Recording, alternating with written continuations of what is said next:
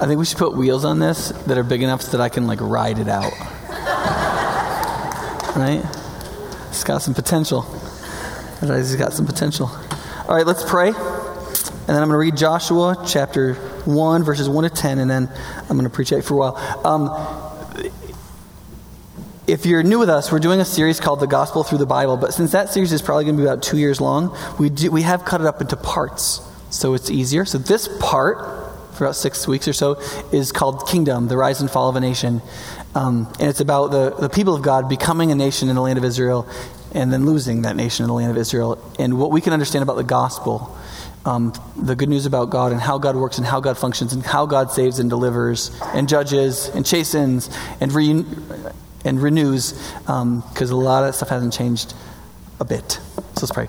Father, we pray that you'd help us to understand how the message of the book of Joshua is a message, at least on some way, on some level, about Christ, the work of Christ, the nature of faith, how you redeem, what you do, what we're meant to be. Help us to see that this morning. Help me to communicate it faithfully. In Jesus' name, amen. Joshua chapter 1. After the death of Moses, the servant of the Lord, the Lord said to Joshua, son of Nun, Moses' aide, Moses, my servant, is dead. Now then, you and all these people get ready to cross the Jordan River into the land I'm about to give to them, to the Israelites. I will give you every place where you set your foot as I promised Moses. Your territory will extend from the desert to Lebanon, and from the great river, the Euphrates, all the Hittite country, to the great sea on the west. No one will be able to stand up against you all the days of your life. As I was with Moses, so I will be with you. I will never leave you nor forsake you. Be strong and courageous, because you will lead these people to inherit the land I swore to their forefathers to give them. Be strong and very courageous. Be careful to obey all the law my servant Moses gave you. Do not turn from it to the right or to the left, that you may be successful wherever you go. Do not let this book of the law depart from your mouth. Meditate on it day and night, so that you may be careful to do everything written in it. Then you will be prosperous and successful. Have I not commanded you? Be strong and courageous. Do not be terrified. Do not be discouraged, for the Lord your God will be with you wherever you go. The word of the Lord. Saturday, we had our sort of like our church gathering at um, Devil's Lake, up at Devil's Lake. And, yeah. Um, and uh, so I went up there at 9 to kind of to get a spot. And um, so I was trying to write my sermon, and on the uh, picnic table I was writing on, there were like love initials carved in there, which always bothered me because nobody ever finishes the equation. It's so and so plus so and so, and it's never equals anything, right? I mean, you're like you're just kind of left hanging as to the equation, you know. Um, and uh, but I, it reminded me of um, when my family and I were in Mount Rushmore earlier this year. We went on this vacation and we went to Mount Rushmore, and in the Mount Rushmore Museum there is a video of FDR giving a speech dedicating the Rushmore Monument where he says, um, in not a quarter of an inch in 10,000 years will wear away. Now, on Rushmore's official website, it's one inch to 10,000 years, but not the first politician ever to exaggerate, right? But I, what I was thinking was that, therefore, if I carved Alexi, Nick Gibson plus Alexi Gibson for a really long time into rock, like that would be like a memorial to our love for 10,000 years. That's moderately romantic, right? And so I was thinking about this, and I, but then I was reading the book of Joshua this week. And what I realized was the question is not will the sun and moon and every passerby for 10,000 years remember that Nick and Alexi loved each other? The big question is will for the rest of our lives, Nick and Alexi remember that we love each other? And do it right? And so we have had a date night this week. Um, and so we went out, and I, I brought with me, I brought with me the wedding album. Because I was like, you know, we go out on these things and we're supposed to be remembering that we love each other. That's kind of the whole point of date night. It's like, yes, we have these kids. Yes, we want to kill each other and them, but we love each other, don't we? Right? And so, you know, we normally just go out to the Vietnamese restaurant and have one of those wonderful Thai teas and a huge bowl of soup. But, um, but I was like, you know, we gotta, we gotta, we should take this as an opportunity. Like, I've been to like 14, we've been on like 14, you know, anniversaries now, and we don't, on our anniversary, we don't really remember what we're doing. And the, the reason why I think that's really critical is because a lot of time I think people essentially misunderstand what faith is. In the book of Joshua is all about faith. And what it teaches about faith hasn't changed a darn bit. Okay? But it's, it's, it's about faith acting right? The, the Torah, the first five books of the Bible, God is like, here's, here's what it means to be my people. Here are my promises. Here's, here's, here's how we're going to relate to each other. Here's, all, here's what I'm going to do. Here's the, right? He does, God does all the talking mostly, right? He affirms the covenant. Here we are. And then what's Joshua? It's, okay, now go do it, right? That's what Joshua is. It's just, okay, there it is. Now, off you go, right? And the story of Joshua, Joshua is that there was a generation in Deuteronomy, in Deuteronomy that didn't want to do it. He said, okay, guys, time to go in. And they, and they went in. They were like, no, um, there's actually big giants. They're going to kill us. And, and God's reaction to that was, okay, fine. Well, you guys can live in the desert then, I guess, and I'll die. And then, you know, your kids. So, so the kids all grow up. There's two 80 year olds left, right? Joshua and Caleb. And God sends the 80 year olds and the 40 year olds and on down into the land, right? And Joshua is that story.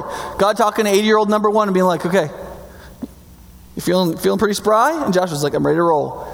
And he goes, okay, now let's go. Because you're going to go and do what you believe. You're going to go do it. Okay?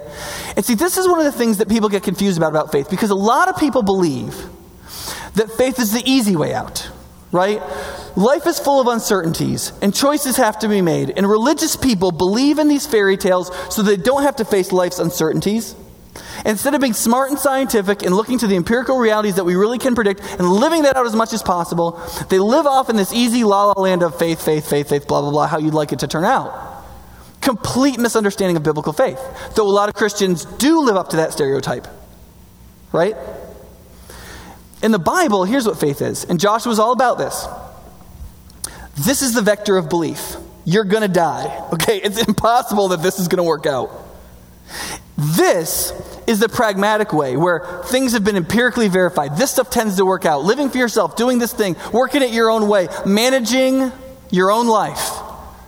But this is where God told you to go. I want you to go into this land with people with more weapons than you, that are five feet taller than you, that are in walled cities. You don't even have any chariots or basically any horses. You're going to get destroyed. I want you to go in there and take over every single city. It's impossible. And you see, once you realize that, you realize that every person that claims to have faith is going to get said in their face by God listen, you need to be strong and courageous. I'm going to be with you wherever you go. All these promises that I swore to your forefathers, I'm going to do. But all of them assume you walking in that direction. You've got to walk into them. They don't just happen. So you've got to be strong and courageous. You can't forget about this book. You can't forget about what I said. You've got to meditate on it day and night so it's in here so it'll come out here. And you've got to be strong and you've got to be courageous. And you're going to want to be disappointed and you're going to want to be terrified. Don't be. Don't let it have you. Don't give your heart to that fear and don't fall to that discouragement. You've got to fight this. You've got to walk and you've got to be strong and courageous. And you've got to do on the basis that I have told you many times I will be with you wherever you go, and every single promise I promised, I will do. Now, if you recognize, now you might not believe in that, that's fine, but that's how the Bible talks about faith. It's not this little, like, oh, I'll believe in this Opie to the masses stuff. It's there is an unacceptable, completely difficult, unattainable thing that cannot happen and we're to walk directly towards it, believing that some providence, something is going to come up under our feet. Now, once you realize that, um, something's going to come into your mind like, how on earth, how honestly, how does that kind of faith get produced? Who does that? Who does that kind of faith? Who believes like that? I mean, how much of that kind of faith do you think is in this room right now? Probably not all. Not as much as there could be, probably. And so the story of Joshua is an incredibly important story. So, for those of you who aren't familiar with um, this portion of scripture, let me just give a quick outline. So, the story of Joshua is the story of the conquest. The people were in, Israel, in Egypt as slaves. God saves them out to become a people in this desert area where it's not really wonderfully habitable, right? He has to give them food, right? And so, but he's promised to take them into the land of Canaan, the land of, land of Israel. And he said, I'm going to give it to you. But there's people living there, and I'm going to be doing two things at one time. He says, I've waited 430 years longer than they deserved to judge the Canaanites. And it's, it's finally time. And you're going to go in there and you're going to kill everyone. You're going to destroy every major city. You're going to burn them all to the ground. And in those cities, you're going to kill everyone. In fact, a number, in a number of them, you're not even going to let the animals live. And everywhere you set your foot, I'm going to give you this land. And after you take it, you split it up. And, every, and so what, what happens is Joshua goes in, and everybody has to fight together against the cities. All the cities have city kings. And all the Israelites, they don't go to the, their, like when they take over the first bit of land, one tribe doesn't stay there, and then the next 11 go on. That's not how it works. Everybody fights the whole gig, all the cities, and then the land gets divided, and then your tribe has to take over the rest of the land yourself. Right? And so they go through all these battles with the, with the leaders of the city states, and then all of the different areas get split up. And then the Israelites are supposed to take over the rest of their land in the rural areas. Okay? Now, um, once that gets finished, they build, they build the first tabernacle in Shiloh, which Shiloh means place of resting. And this is partly because what God said was the ultimate result of this was that He would give them land and when they had their own land, he would be able to give them rest. Because ultimately, peace, what the Bible calls shalom, that is, morally just, woven peace, is the way things were meant to be. And that when he gave them this land, he would be able to put them at rest and they would have a place of resting. And so they built the tabernacle at Shiloh. Now, there's nothing there anymore, but graduate students who go to Israel go to the site of Shiloh this is important. All of you single Christian girls, you need this shirt right here because it shows that you're serious about your faith because it has Green Bay Packers in Hebrew and that your sports loyalties are right. Okay? But you don't want this one because that's a misspelling of bay in Hebrew. You want the aleph, not the yod. Okay? So don't be this person. That's just inaccurate Hebrew. Okay? Now, back to it. Okay. So, and we're back. So, one of the one of the difficulties here is this is that I would love to just jump into and talk about how the book of Joshua is about faith, but here's the problem. For a lot of modern people, the book of Joshua is the most difficult book in the Bible to stomach morally. It's the one they find the most offensive. Because th- when they read the description of going in and, and doing what in Hebrew is called the haram, things that are devoted to the Lord and are completely destroyed, that sounds a lot like genocide right? And they're like, that's genocide. Because, I mean, he says, kill the Jebusites. I mean, he, he uses racial terms. I mean, these are peoples. And he says, kill all of them. I mean, what, how is that not morally repugnant? And how is the God, therefore, of Joshua not a moral monster, right? And then there's, of course, the other one is, did this even happen? I mean, it's the ancient book, and it's 1400 BC. Did this, any of this stuff ever happen? Now, um, in terms of did it ever happen, is that actually there's, there's a lot of pretty good evidence for that. But one thing to look at is the excavation of Jericho. But let me just, just read you a quote. This is, was found in the uh, papyri, I'm sorry, the tablets of Amenhotep IV, one of the pharaohs of Egypt. He ruled from 1378 to 1367. And he got this letter from one of the, administ- the Jebusite administrators of Jerusalem. Okay, this has been uncovered archaeologically. This is what it says. Why do you not hear my plea? All the governors are lost. These are all the city kings of Israel, because apparently Israel was subjugated to the Egyptian Pharaoh at that time, right? So he's, he's saying all the, all the city leaders in Israel have all been lost, they're all dead. Let my lord the king send troops of archers, or the king will have no lands left. All the lands of the, of the king are being plundered by the Habirus. Sound familiar? The Habiru people. If archers are not here by the end of the year, then the lands of my lord the king if archers are here by the end of the year, then the lands of my lord the king will continue to exist. But if the archers are not sent, then the lands of the king my lord will be surrendered. So, there's a document from one of the Israelite enemies saying the conquest happened exactly when the Bible said it did. That's all I'm saying. Let's just leave it at that. Because the moral question is actually a more difficult one, isn't it? Okay, if it happened, maybe that's just as bad, right? So, what do you do with that? What do you do with the fact that God says, I want you to go in this place, I want you to kill everybody? Now, the first is, is that a lot of people have create a, a logic problem in the beginning of it, which makes that objection sound a lot stronger than it is. Because you have to make a decision at the very beginning whether you believe that the command, biblical command to kill all of these people is a command that a bunch of people made up so they could put a religious stamp of approval on their massacre. Or whether this is actually a real command of God. You've got to make that choice up front, or you don't have clear logic in your objection. Does that make sense? Now, if you believe it was a supposed command, these people are just using religion as a reason to kill people, they made it up, right? It's an insincere and illegitimate statement, but it's not a God question. It's a religious question. It's not a question of is the God of the Bible good? It's a question of is religion inherently bad? That's a different argument. Now, that's one we can have sometime, but I can't fit it in my sermon right now, okay? It's not a counter argument against God or the God of the Bible. Now, if you believe it's a real command, then the Israelites' behavior or actions are simply the, the doing of a command that comes from the authority of God, not on their own authority. That fundamentally changes the moral philosophy of what's happening. Because God, as a moral actor, is not the same as a human moral actor. For example, why can God kill somebody and I can't? Because God can bring people back to life. That's why. That's why. He has a fundamentally different relationship to the administration of life. So he has a fundamentally different moral relationship to it that's different than me. So he can tell me if I murder somebody, if I kill somebody, I should be killed. And he can say about himself, listen, it's up to me to decide to, who, who deserves this and who doesn't. And I can do what I want. Right? Once you realize that, the command can be, now it doesn't mean it is, but it can be sincere, legitimate, accurate, and just. And you have to assess it based on its merits. You can't wave your hand and say, oh, that's genocide.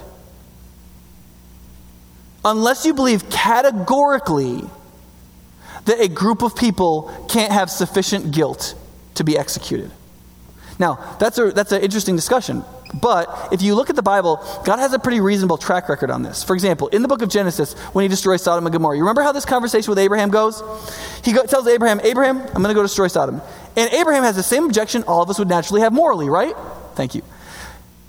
If you go and destroy a whole city, there's going to be a bunch of righteous people in them. Not maybe not many, but you'll kill them when you kill the wicked people, and so you can't do it, right? That's the argument. That's the same argument we would all make. And what's God's response to that? You're right. I wouldn't do that. And so Abraham says, Well, if there's 40 people, you won't destroy the city? He goes, Right. 30 people? 20 people? 10 people? He gets right down to it. And God says, Nope, if there's that many righteous people, I won't destroy the city.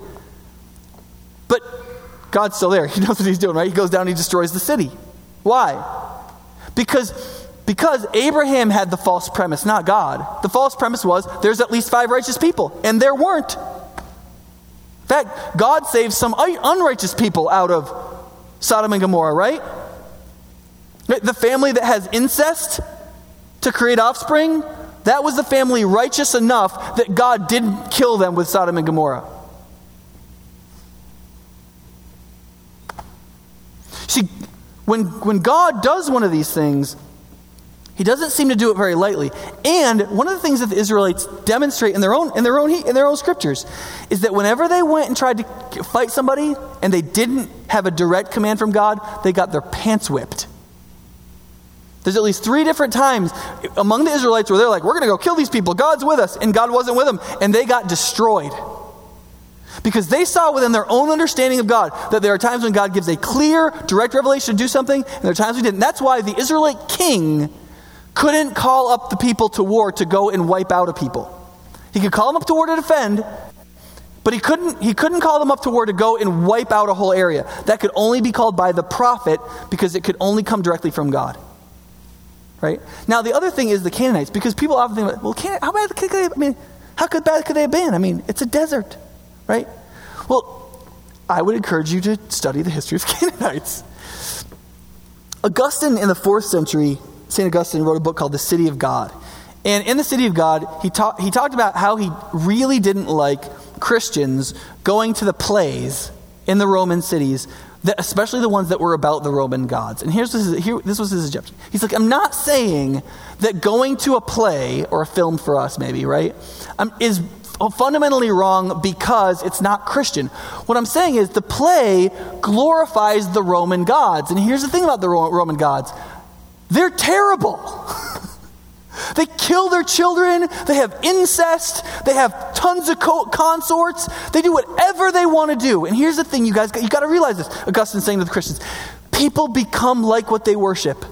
If those are your gods, you're going to become like them. So you can ask this question What were the gods of the Canaanites like? Baal and Enal, or Anath. Well, Baal was bad enough, right? To get, he was so bloodthirsty a God that when the 400 prophets of Baal tried to beat Elijah, right? Remember they're trying to get Baal's attention? This is in, I can't remember this first, second Kings now. What did they do? Cut themselves, right? To bleed. Why? Be, because you know, you think that well, that's just sacrifice. So Baal really wanted a good sacrifice. No, Baal and Anath were bloodthirsty gods. And they loved blood. They were the patron gods of fertility and war. Now, if you live in an agrarian culture where people are constantly trying to kill you and you want to make up your own gods, right? That's pretty that's pretty empirically verified, right? And so one they didn't they did not hold life sacred at all. Most of the cultures of the ancient Near East killed whatever kids they wanted to, but especially the Canaanites. They just just put, you didn't want the kid? Just put it in fire. It's no, problem. Keep the ones you want, burn the ones you want to the gods. The gods will take the child you burn up and give you more stronger children because they're the gods of fertility. And when you sacrifice your fertility to them, they will bless you with more, better and stronger. Right? And you say, well, wait, so they go in and they kill the children. Listen, ch- children were not sacred to these people. For a people to find human life sacred, it's either all the kids or none of them. Either every kid is sacred or the kids that you keep are just your pets. Like, you can kill whatever dog you want, but my dog is special. You could never do anything to that. That's called a pet. When you don't care about the race or the species of a being, but you love yours. That's what we do with dogs. And that's what the Canaanites did with children. And I won't push this any further with us right now. And then, secondly, because they worshiped fertility, the kind of sexual debauchery that was just rampant throughout the culture was insane. And therefore, illegitimacy of birth, and therefore, burn the child alive, right? In fact, in Leviticus 18, that list of sexual sins that we don't like so much, it starts like this God says, You're leaving Egypt and you're going into Canaan. When you go into Canaan, you need to not do what they do. Therefore, don't do these things. Now, what, why did he include the things on that list? Because there's a lot of stuff that's not on that list. It doesn't say not to have relations with your brother or sister. But it says a whole bunch of other stuff. Why? Well, it's a selection of Canaanite actions, which includes incest, ritual heterosexual prostitution, ritual homosexual prostitution, and bestiality. It was, it was pretty bad. But in addition to that, it wasn't just the debauchery, but it was the bloodthirstiness, especially of the female deity. William Albright, a person who spent a lot of his life excavating the history of the Canaanites said this about their female consort god, Baal's main consort, Anath. The blood was so deep that she waded through, that it was up to her knees, nay, up to her neck. Under her feet were human heads, above her hands flew like locusts. In her sensuous delight, she decorated herself with a suspended heads, while she attached hands to her girdle. Her joy at the butchery is described in even more sadistic language. Quote, Her liver swelled with laughter. Her heart was full of joy. The liver of Anath was full of exultation. You got to be careful who your gods are. And one of the things that I think is important, because it's often very secular people who make the most direct attacks on the Bible in this, and here's the thing that I think is important to also recognize most of the people who are very secular in this thing, and, I, and okay, this might offend you a little bit, but just consider it. Most of those people vote blue, okay? And built into the political philosophy of that movement is corporate moral connectedness, right? It's, it's part of it. That's not crazy. That's just part of the philosophy, right? So you and I are morally accountable to each other. I am responsible to you, you're responsible to me, morally speaking, right? Now, if you believe that, you have to believe in the potential of shared guilt. Well, how high can that shared guilt go? Can that shared guilt get to the point of execution? If God is judging us on the basis of what we deserve? Is that possible? Because you see, in the Bible, there's, the Bible agrees with that to a certain extent. In Scripture, there are a number of places. For example, in the Torah, why is human execution, why does it almost always have to be done by the means of stoning? It's not the most public, and it's not the greatest deterrent, right? The Egyptian people used to impale people. Just get a sharp stick and drop you on it and let you die slowly over three days. That'll get people's attention. It did get people's attention. Crucifixion, the same thing, right? You nail people to something, watch them die slowly while birds are picking at them. That gets people's attention. What? Stoning people die in like four minutes, right? The point of stoning is everybody is responsible to do the execution. It's not one guy, it's not some guy with a hood with an axe.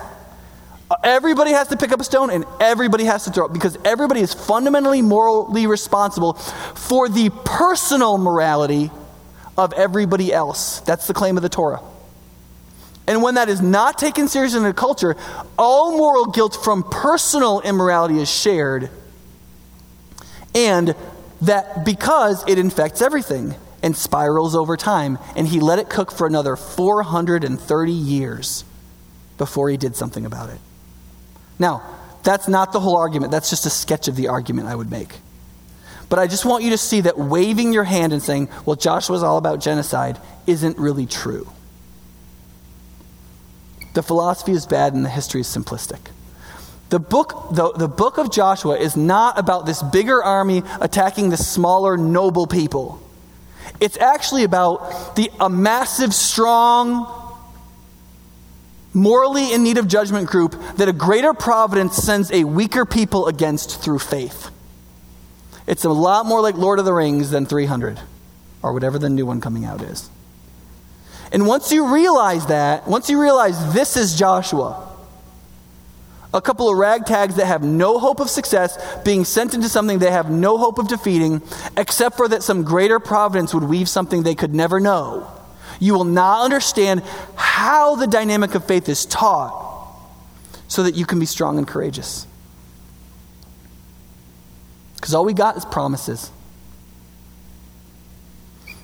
Now, if the question then is, okay, well, how do we get there from here? One of the things that you could say is this like, if you reverse engineer creative faith or courageous faith, okay, how do you get to courageous faith? Well, the book starts out with God doing what?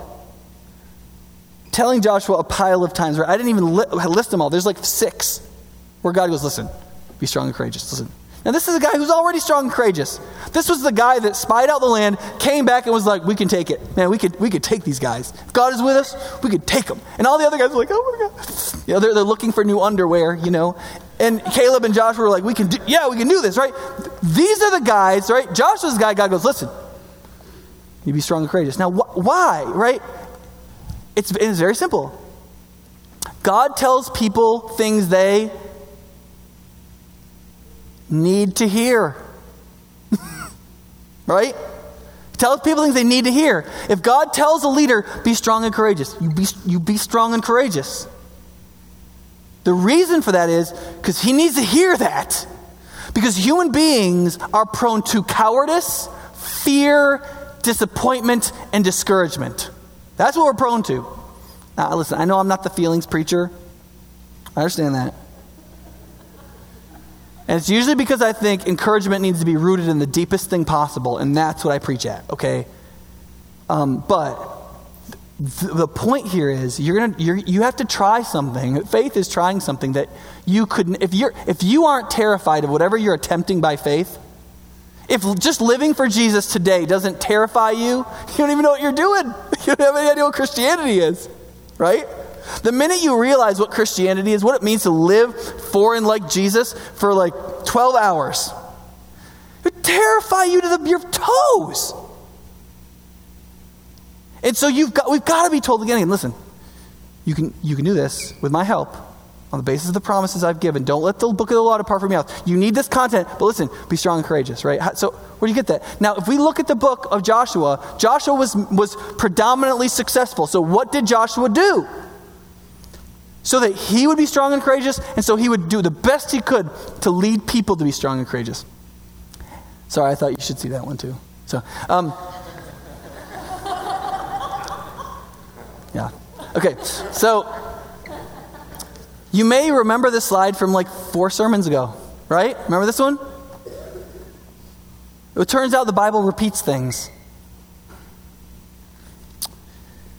Throughout the book of Joshua, again and again, you see these three things coming up again. Again and again, these come up. And we'll see this throughout the book of Judges, except the opposite people not doing it. Deliberate choice, disciplined remembrance, and careful obedience. Now, the first one, deliberate choice. At the beginning of the book of Joshua, God says, Listen, here's what you're going to do. Are you going to do it? And just, Joshua goes, Yes. And then he tells all the people, People, tell Joshua this. And the people go, Joshua, are you going to do it? Joshua goes, Yes. Right? Deliberate choice. And then at the very end of the book, what does he do? He's like 120, right? Now think about your retirement plan. Right? Joshua does the greatest thing of his life at what ages? 80 to 120. Now you might not make to 120, but you may want to think about your retirement plan.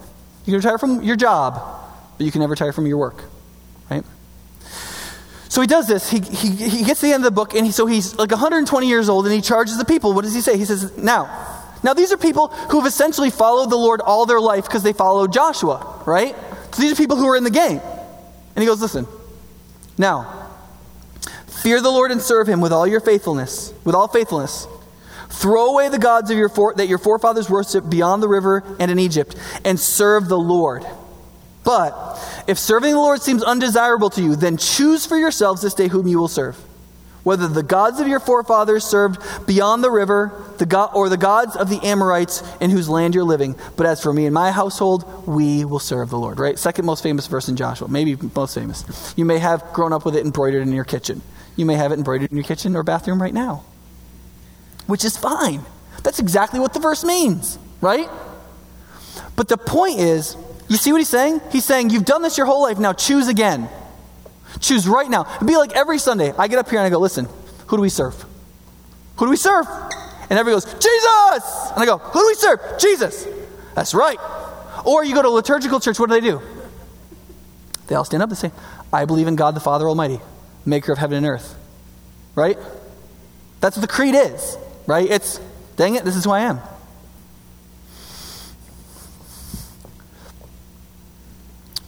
In order to be faithful, you have to make so many things in your life decision moments again and again and again. Listen, I totally believe that we come to Jesus and we accept him once. Like, we believe in Jesus, we come to him, we receive justification from our sins, we receive regeneration of heart, the, the Holy Spirit comes and lives inside of us, we are a new creation in Christ. Yes, and the next morning you wake up, you better decide if you're still serving Jesus again that day. Every day when you wake up. You're already Christian, but every day when you open your eyes, one of the first thoughts that ought to come into our minds, besides, God, thank you for giving me another day, is, Am I in today? Who am I? Do I serve God? Is this, is this my identity?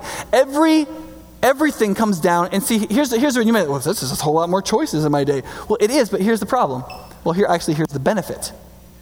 If you make that choice, that choice makes most of the other choices for you. It actually decreases the number of choices you have to make in your life. Because listen, people who have character are predictable. Like everybody's like, oh, I don't want to get married and be boring. Listen, if you become a grown up, you're going to be boring, okay?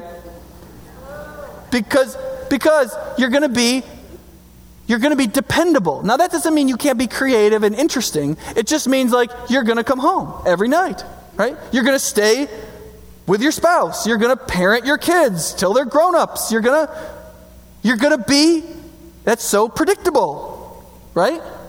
And in that sense, you're going to be so many of your decisions are going to be made for you because you've made the one decision that decides all the others. You see? One of the things that's interesting about this is um, have you ever heard of David Blaine? Right, the magician guy? Okay. So, David Blaine, the magician guy, uh, are you still with me? Are we going okay? Okay. So, David Blaine is this magician guy. And so, he, he's known for these kind of like eerie card tricks where he does nothing and can tell you what your card is, right? It's like, just pick a card. It's the nine of clubs. Yeah. You're like, that's not a trick. That's, I don't know, you're Gandalf. Okay, so he's, what he's actually known for more than anything else is actually his feats of self discipline and self control have nothing to do with magic, right? So he, um, he held his breath for 17 minutes on Oprah. Set the new world record. 17 minutes. I, I mean, like, my record is like 64 seconds, and I was a diver. Right? Like, and here's the thing the way you hold your breath for 10 plus minutes is there's a psychological thing you do to lower your heart rate about 50 beats or lower, right? Well, he was on Oprah, and so he'd practiced it, and he had done 16 minutes before by getting his heart rate almost like down to 30. Well, he gets on Oprah, and something happens with the camera and the lighting and stuff that he can't he can't drop his heart rate. And so his heart rate goes up to 100 and stays between 100 and 130, and he still broke the record over 17 minutes. Right? He did a fast so long that he could feel his arms eating themselves. He stood on top of a pole in like New York City for like I don't know how many hours with no safety anything. So if he fell asleep, he would fall and die. His, but the one that he said was actually the hardest was it was like I don't know sixty something hours encased in ice, right? So encased him in ice. He's got gloves and shoes. I think is it, and some kind of thing, and. So he can't fall asleep because if he touches the ice, it'll pull his body temperature down, he'll die, right? And so it's he's not touching it, there's a little bit of space, but his heat inside and the heat of the room makes it so it starts melting a little bit from the inside, which means he had like Chinese water drip torture the whole time. Like an hour in, the drops start coming. Right? So he gets to like the day of the, where he's supposed to end at 10 o'clock that night on national television. He's hallucinating. He, he's awake and he can't really tell what's real. He's looking out the front of the thing and he sees a guy standing there and he, and he says, What time is it? right? And the guy looks at his watch and goes, two o'clock, right? And he goes, oh my gosh, I have to do this another eight hours, right? So he's, he's trying so he's, he just, he's like, okay, I only need to do two hours because then after two hours it'll only be six hours. It's like that mind trick you kind of do on yourself to get through things. And then he, so he waits like two hours and then he looks out and he sees another guy there. And then he kind of looks closer and he sees it's the same, it's the same guy. And so he goes, what time is it? And the guy goes, 205 right? But he made it. He made it to the end. They break him out, and they had to, t- they, they, had to take him off on an, in an ambulance on primetime TV. But he made it to the end, right? Now, here's the funny thing about this. The guys who wrote the book Willpower, the Times bestseller, said, "So how do you like? How do you prepare for this?" He says, "Listen, he says all about self-discipline." He's like, "So, and I, once I get a goal, I start focusing on it, and I start focusing on it, and everything in my life gets better. I eat right, I exercise right, I read more, I, everything in my life gets disciplined because I'm dead focused on that goal." And the, the term for that, see, psychologists come up with terms for things that are really helpful. And the, the term for that is pre commitment, right? Pre commitment. So you say, I'm going to do this, and that sets up the parameters of your thinking so that you go towards it. If you say, I'm going to accomplish this, especially if you say it publicly, it increases your felt willpower dramatically. It's the reasons I'm a preacher, so I can hopefully make it through the Christian life. Right? Hold me accountable. But like think about it. Christians have been doing this for for centuries, millennia, right? You claim the name of Jesus, you tell other people, you let them hold you accountable. That sounds like meddling, doesn't it? That's meddling. I don't want to share my secret. Uh. Well, here's the thing. Here's what, here's what we know now about brain science, right? David Blaine's like everybody else. When you pre commit, it transforms the way you go after a goal. And you have an enor- so much more willpower. Because you know what he said about when after he succeeds something? He said, after he did this, and he didn't have a new goal, he went from 180 pounds to 230 pounds in four months. The reason why his holding his breath thing wasn't in the Guinness Book of World Records is because he never got around to filling out the paperwork.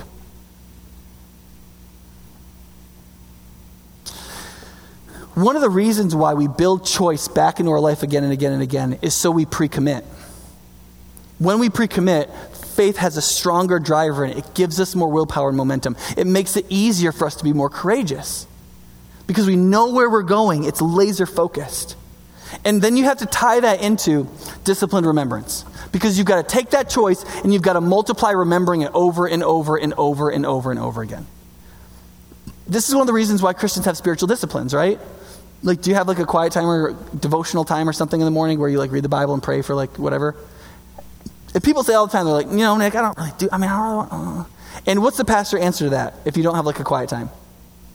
Right? Do it for, anybody know? Two minutes. That's the answer. Do it for two minutes. Or 11 days, yeah, yeah, habit former people, yeah, whatever. Yeah, that's true actually, sorry. Do it for two minutes a day. Why? Well, because if you do it for two minutes, you'd be like, I know why you want me to do it for two minutes a day, because if I do it for two minutes a day, I'll like it so much I'll do it for 50. Well, okay, yeah, hopefully you will do it a little longer, you know. Ten, you do a lot in 10 minutes. You'd be surprised how much you can do in 10 minutes. But here's the reason. If nothing else, you remember who you are at the beginning of every day. And you need that discipline. You need to remember. You need to have that moment of choice built into a remembrance moment throughout your life as much as possible. Remember what Joshua says? He says, choose this day right now, who do you serve? And you build it in, right? And that's true of everything. You can build it, build it into bedtimes, build it into meal times. Fasting is the same thing. Remembering your, your, your body's not your God, right? It's built into everything. In fact, I was actually thinking about this. I was, I was thinking about Christian tattoos, right? I think I have a slide for this. Oh, I'll go back to that in just a second. So, like, Christian tattoos, right? So, here, here's my question. I'm not against them. Do you use them? That's my question, right? you got a Christian tattoo, do you use it? Every time you see it, do you go, Who am I? Or that's who I am. Right? So some people have little crosses, some people have little fishes or little verses on their feet, or like, um, like some, some people like me, they have the whole ending of Revelation tattooed across their back. But whatever it is, whatever it is that, I mean, do you, I mean, what, do you have any remembrance things built into your life? Right? What, and do you use them? Rituals are great if you use them, right? There's this great experiment that a bunch of psychologists did about, about Halloween. Uh, have you ever done a thing on Halloween where like you can't be home, but you don't want to be that house that doesn't give any candy? So you put a bowl out in front and this little sign that says, please take one. Right?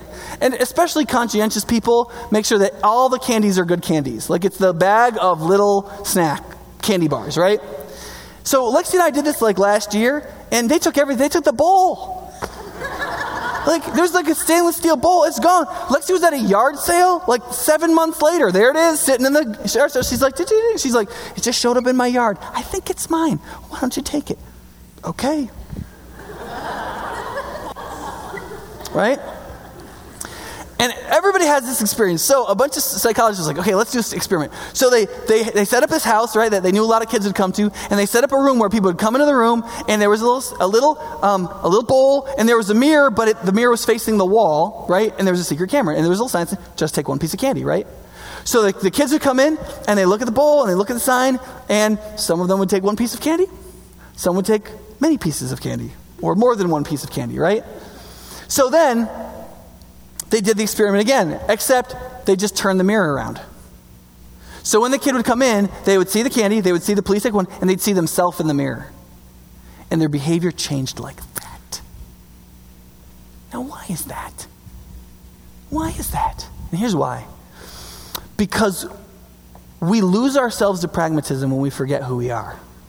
That is, that is what the sinful condition does to us. It, it dilutes and takes away your sense of who you are. And so, if you know who God is, that tells you who you are. And the more you remember who God is and who you are, the more you know yourself. You're, you're, you're self aware. And so, you can, you feel strong and courageous because you know who you are. When you lose your sense of identity, which we are all constantly doing, it's just how we work, you just kind of wander around. And then you walk up to that mirror, and there it is. And you have to watch yourself do something you know is wrong. And all, there's a number of experiences like this where they show people where they see themselves, nobody else knows, but they, they have a greater sense of self knowledge. People almost always live up to their own values at a much higher percentage. Now, some might not be the right values, but they live up to their values because most people don't even live up anywhere near to their own values. Right? So when we engage in disciplined remembrance, the whole point of that is we're constantly forgetting who we are. This reminds us who we are. So we know. And the minute that happens, courage surges, guys. It surges. Your sense of courage to be who you are is strong. You remember the one who made you. You remember the promises he made. You remember what you're here for. You remember the task that you're on. You remember the book of law that did depart from your mouth that you got to get back in it. You just remember that stuff, and courage and strength surges. And, it, and when that happens, it's because it's from God. What you're essentially doing is you're remembering the God who empowers all that. And that strength and courage comes from him through you into the vector of faith. And the last one is um, sorry, just quickly on this. 1 8, remember the book of the law. 4 4, set up stones to remember the crossing of the Jordan. 5, remember the, the uh, covenant of circumcision. That was very memorable. Um, 510, remember the Passover and celebrate it again. 24 27, when the people say, you know, he says, choose this day who you'll serve. You know the people say? We're going to serve the, God, the Lord. You know what Joshua says? Pile up some stones right here. You see those stones? They heard you. They heard you say that. And every time you walk by this pile of stones, you remember they heard you say you would serve the Lord. Right? Even Achan, the guy who like steals stuff and they hadn't kill him, they burn everything in his household, but they pile stones on him. And it says it's still there to this day. So people would remember the price of faking it. Right? Remember. And then the last is careful obedience. Joshua 23 6. Be very strong. Be careful to obey all that is written in the book of the law of Moses without turning aside to the right or to the left. That's at the end. At the beginning, it said this Do not let this book of the law depart from your mouth. Meditate on it day and night. Turn it over and over again in your mind so that you may be careful to do everything written in it.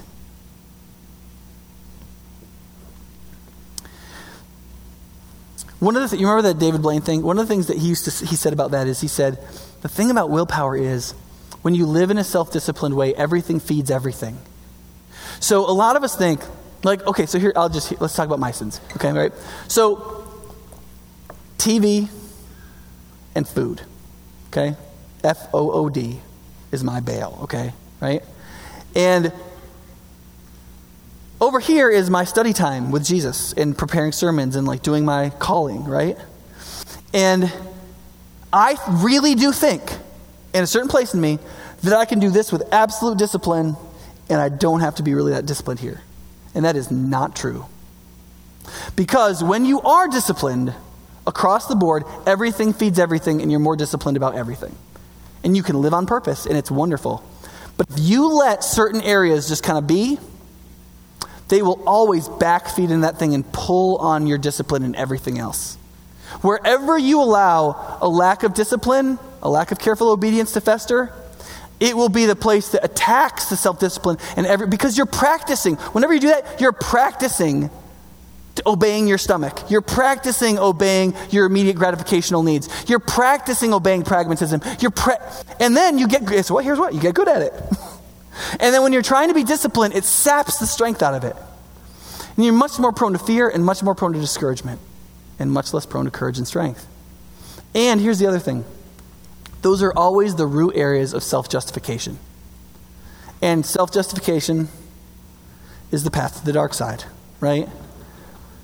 Self justification, if that gets to hang out anywhere, wherever, wherever you aren't disciplined in the sense of obeying whatever you know God has commanded you, if there's something that you know darn well God has said, hey man, look, you need to stay away from that. You need to not do that. And you go, ah, by definition, if you're a Christian, by definition, you are indulging in self justification, right? By definition. You're doing something you know you're not supposed to do, right? You know you're justifying it.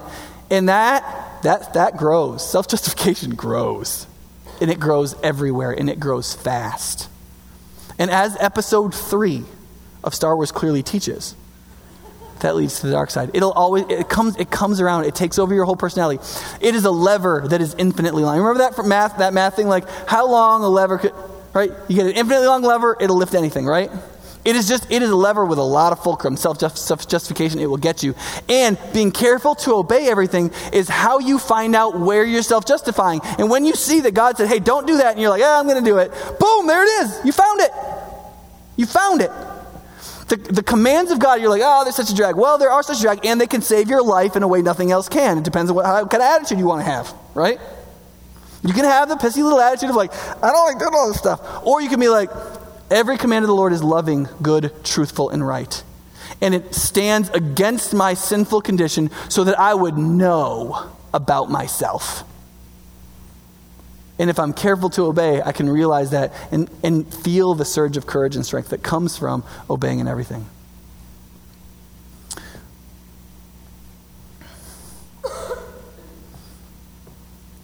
The book of Joshua is all about a generation of people who, following this one leader under God, did those three things. They made deliberate choices. They did remember things in a disciplined way, and they were careful to obey. For the most part, there were some there were some misses among the people, but not really with Joshua.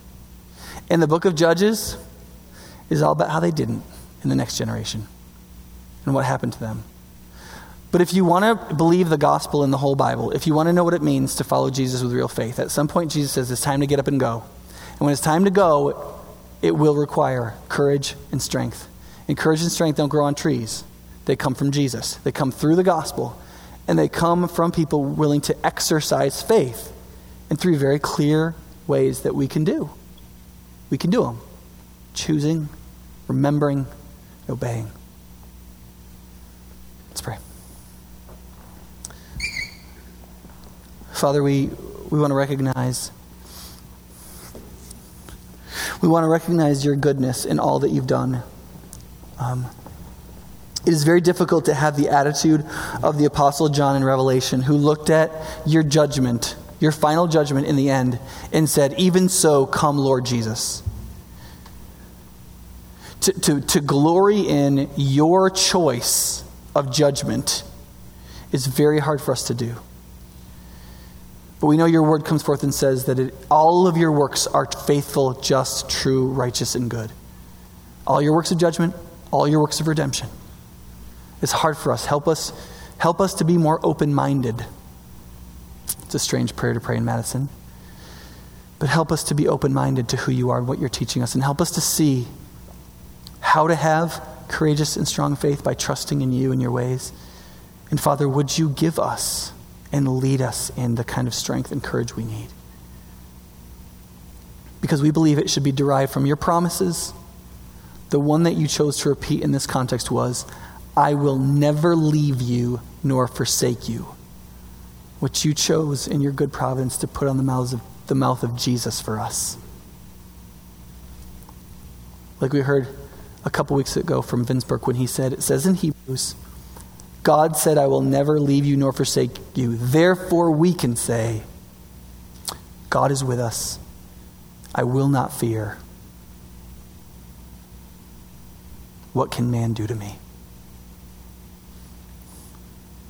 Father, please make us strong and courageous through Christ. Amen.